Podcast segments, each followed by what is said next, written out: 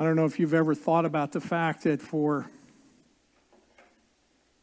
grapes to accomplish everything that they could, they had to change their shape. They couldn't stay on the vine, they couldn't stay in that same form. There had to be a, a picking off the vine, there had to be a crushing and a pressing for all that could come out of them. It seems like that happens to us, doesn't it? Where we get plucked from the comfortable, where we get taken from that which we've gotten used to, and the unexpected happens. This morning, we're starting a new series called The Unexpected Life. To be honest, this came out of a study that I was preparing for Christmas this year. Yeah, sometimes I look ahead. It was going to be called The Unexpected Christmas. But the more I was looking at that, the more I realized I think we need this now. The unexpected. Now, I don't know if you've heard that phrase or not that says, expect the unexpected. I don't like that phrase. The reason I don't like it is if I'm expecting it, then it's not unexpected, is it? But what we really should do is make sure that we expect unexpected things to happen. We don't have to like them, but we have to realize they're coming. It was a Tuesday this last December. In fact, it was December 28th. I was so excited for that day. I got up really early and I went to the hospital. Yes, I was excited to go to the hospital because I was scheduled for surgery to replace this hip that is bothering me for so long. That's what was planned. And then the unexpected. In the pre op and all prepared, ready to roll, had already talking to the doc, talked to the doctor and the anesthesiologist, and the nurses had done everything, and they started to leave the room and said, Wait a minute, something's not right. They called somebody else in and said, Something's not right. Now, I don't know what your personality is, but my personality is, well, quit saying something's not right and tell me what's not right. So they did. They said, Your heart's not beating as it should. And I thought, Oh, it feels like it to me. They go, No, no, it's going way too fast. I couldn't tell. They said, In fact, not only is it beating fast, it's not beating in the right rhythm. Now, I've never been accused of having great rhythm, so I wasn't bothered by that until I thought what that meant. And then it flashed before my eyes we're not going to have surgery today. So the unexpected happened. I was in the hospital longer for what happened next than what was planned. And they, they did stuff and the procedures, and uh, I can now say I have truly been shocked uh, as they tried to put my heart back in rhythm. And it took a couple of tries because my wife says that I'm stubborn. I don't think so, but evidently my heart is as well. But in those days where I felt fine, but wasn't allowed to do anything, and I wasn't in the hospital for what I had gone for, that it just settled in. This is the unexpected. Let me ask you what do you do when what happens is not what you expected? When you say, This isn't what I had planned, how do you handle it? Or what do you do when you're not sure what's going to happen? Now, see, it might be something unexpected that was an unexpected loss. It could be an unexpected addition. It could be something you've created or something that was thrust upon you. Well, in the Bible, there are two guys named Paul and Silas who give us a great picture of this. In fact, if you want to follow along in your Bibles or your Bible on your devices, it's in the New Testament, the book of Acts, chapter 16. Now, Paul and Silas had planned to go to Macedonia. They had been working on this. People had been praying for them. The, the plans and the schedule had all been laid out, but God stopped them from going. They had planned um, to go not to Macedonia, but to Bithynia. But the change of plans sent them to Troas. And then God sent a message to Paul saying, Now, I want you to go to Macedonia. And then he led them to the leading city there called Philippi. And yes, the book of Philippians in the New Testament was written to the believers in the town of Philippi because they were called Philippians. It's not complicated. This leading city of Philippi was not only a leading city, it was also a Roman colony. Now, they had some early victories while they were there in Philippi in sharing the gospel. In fact, a lady named Lydia, who was influential and well known, and her household were baptized, and many witnessed this event. Things were going great. And then the unexpected. Pick up with me in Acts chapter 16, beginning at verse 16, where they said, And we were going to the place of prayer. We were met by a slave girl who had a spirit of divination and brought her owners much gain by fortune telling. She followed Paul and us, crying out, These men are servants of the Most High God, who proclaim to you the way of salvation. And she kept doing this for many days. Paul, having been greatly annoyed, just time out, I took great comfort in realizing that the Apostle Paul got annoyed at people occasionally. Okay, back to the scripture. Paul, become greatly annoyed, turned and said to the Spirit, I command you in the name of Jesus Christ to come out of her. And it came out that very hour. But when her owners saw that their hope of gain was gone, they seized Paul and Silas dragged them into the marketplace before the rulers. And when they had brought them to the magistrates, they said, These men are Jews and they are disturbing our city. They advocate customs that are not lawful for us as Romans to accept or practice. The crowd joined in in attacking them, and the magistrates tore the garments off of them and gave orders to beat them with rods. And when they had inflicted many blows upon them, they threw them into prison, ordering the jailer to keep them safely. Having received this order, he put them in the inner prison and fastened their feet in the stocks. About midnight, Paul and Silas were praying and singing hymns to God, and the prisoners were listening to them. Suddenly there was a great earthquake, so that the foundations of the prison were shaken, and immediately all the doors were opened, everyone's bonds were unfastened. When the jailer woke and saw that the prison doors were open, he drew his sword and was about to kill himself, supposing that the prisoners had escaped. But Paul cried with a loud voice, Do not harm yourself, we are all here. The jailer called for lights and rushed in, trembling with fear. He fell down before Paul and Silas then he brought them out and said, Sirs, what must I do to be saved? They said, Believe in the Lord Jesus and you will be saved, you and your household. And he spoke the word of the Lord to him and to all who were in his house. And he took them that same hour of the night, washed their wounds, and he baptized, and he was baptized at once, he and all his family. Then he brought them up to his house and set food before them, and he rejoiced along with his entire household that had believed in God. But when it was day, the magistrates sent police saying, Let those men go. The jailer reported these words to Paul, saying, The magistrates have sent to let you go. Therefore, come out now and go in peace.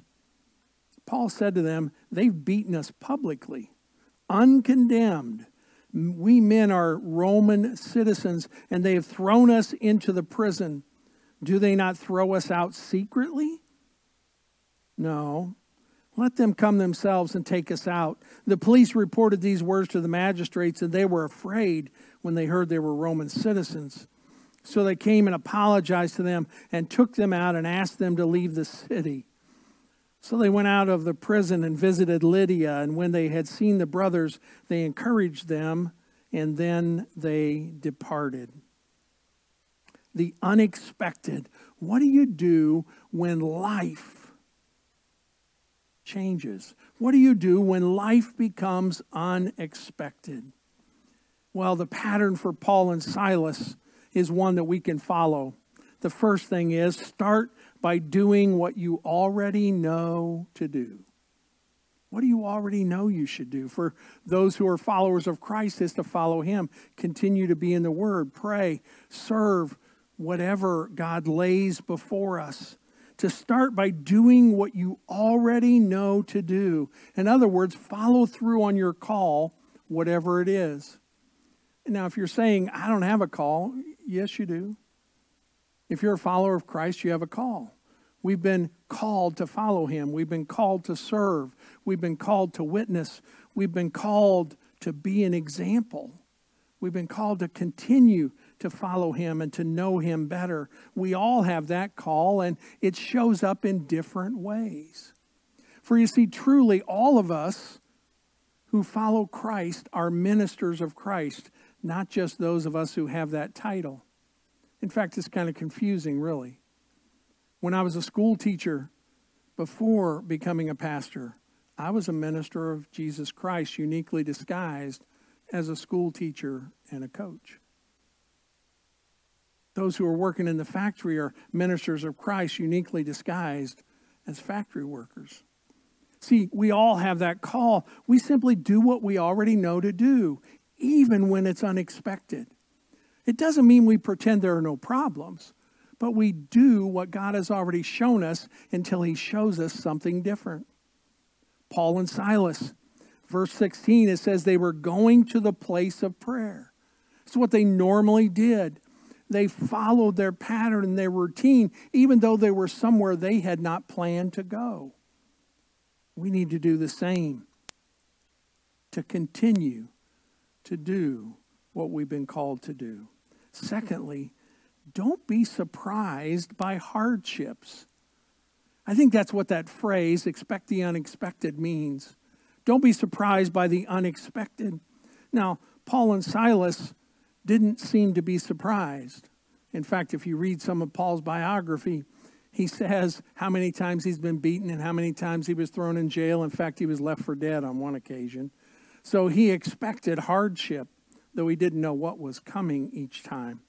We need to make sure we're not surprised by hardships just because we follow Jesus Christ doesn't mean we're not going to have problems. All God's children have problems. I remember when my mom got cancer and you know, it was shocking it, it is for any of us, no matter how common it may be in our society. But I, I remember very vividly more than one person saying to me, it's not supposed to happen to somebody like your mom. I said, well, then who's it supposed to happen to?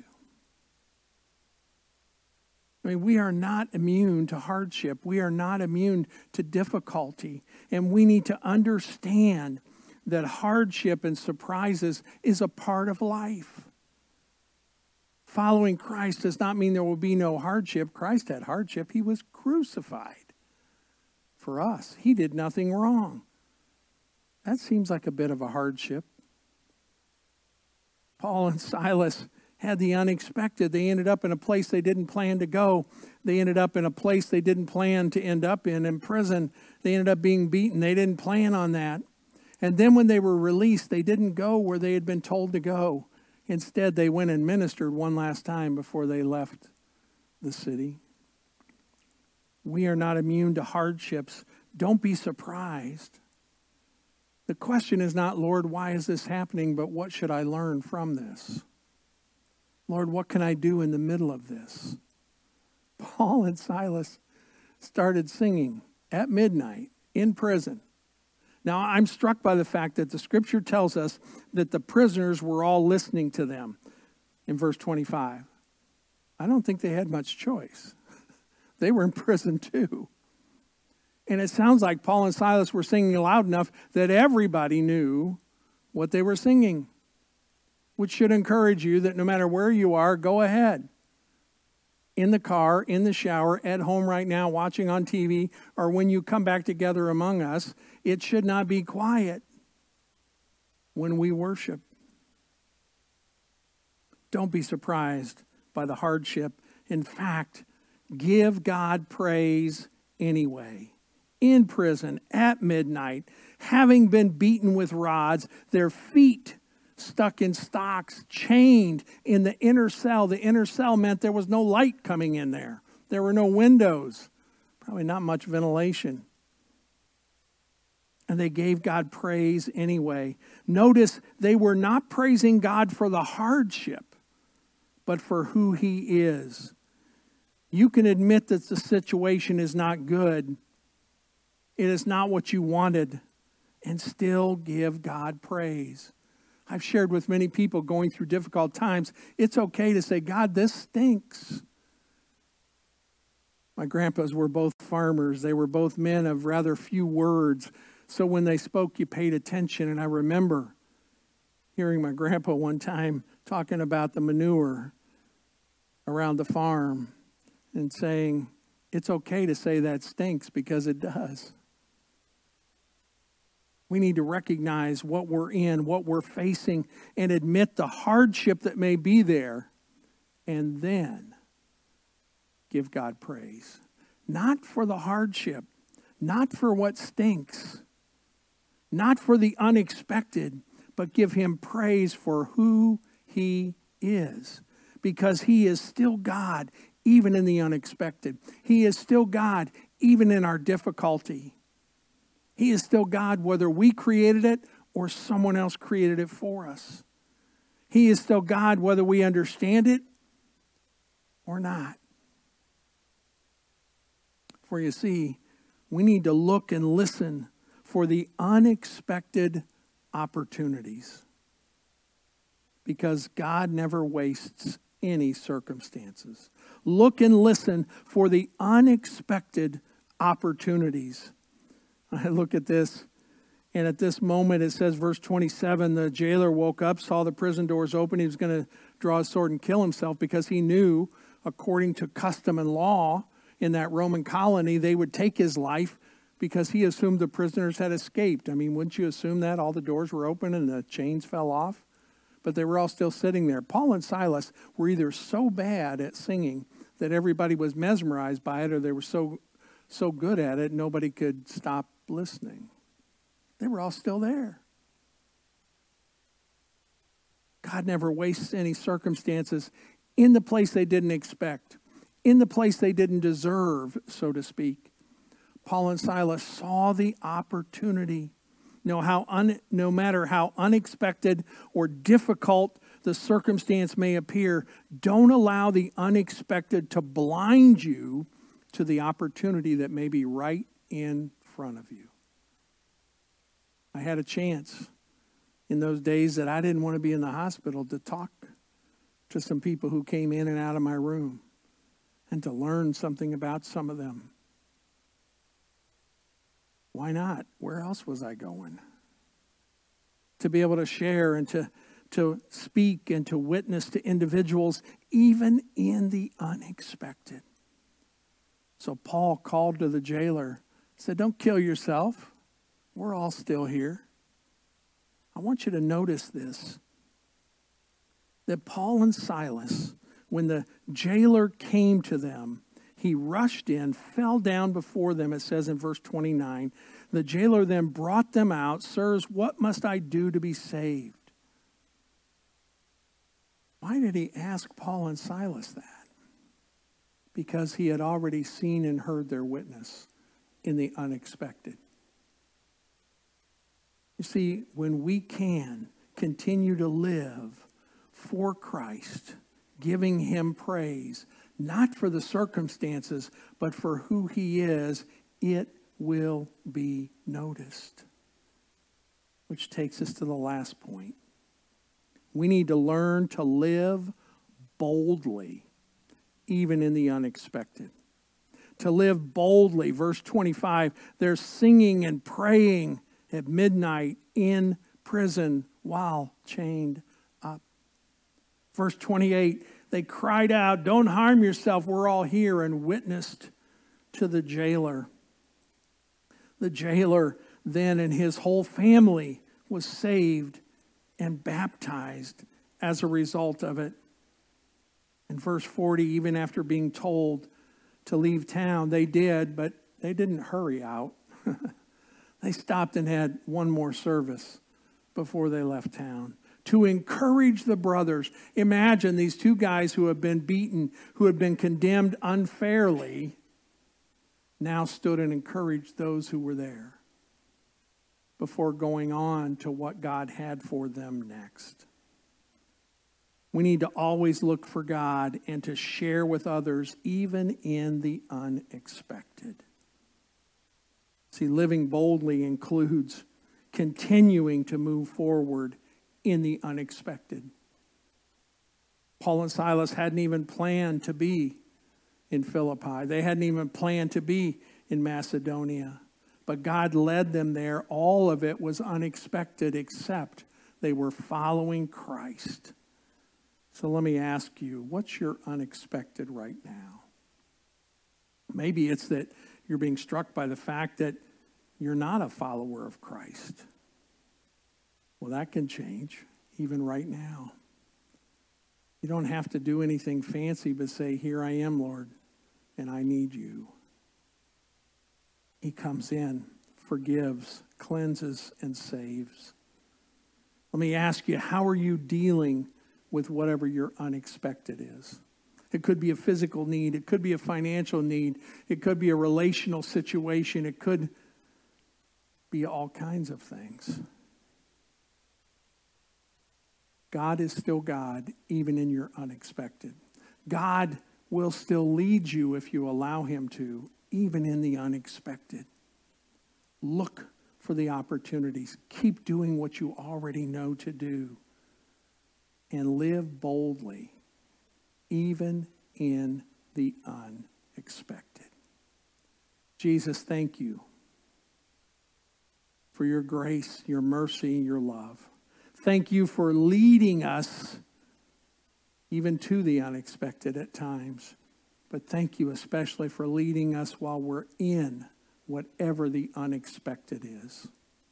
Lord, I know there are many in our fellowship and many in our community who are in the midst of some unexpected stuff right now. They couldn't have imagined, nor did they plan for what they're in. These last couple of years, if nothing else, have shown us that a lot of unexpected is happening. Lord, I pray that you would give comfort, strength, and Lord, help them to lift their heads to see you and to follow you, whatever they're facing. So, Lord, this week, as the unexpected happens, help me to still follow you. Help me to still do what you've called me to do. Help me to still live boldly, seeing the opportunities that you're providing. And may others follow that as well. In Jesus' name, we plead and ask these things. Amen.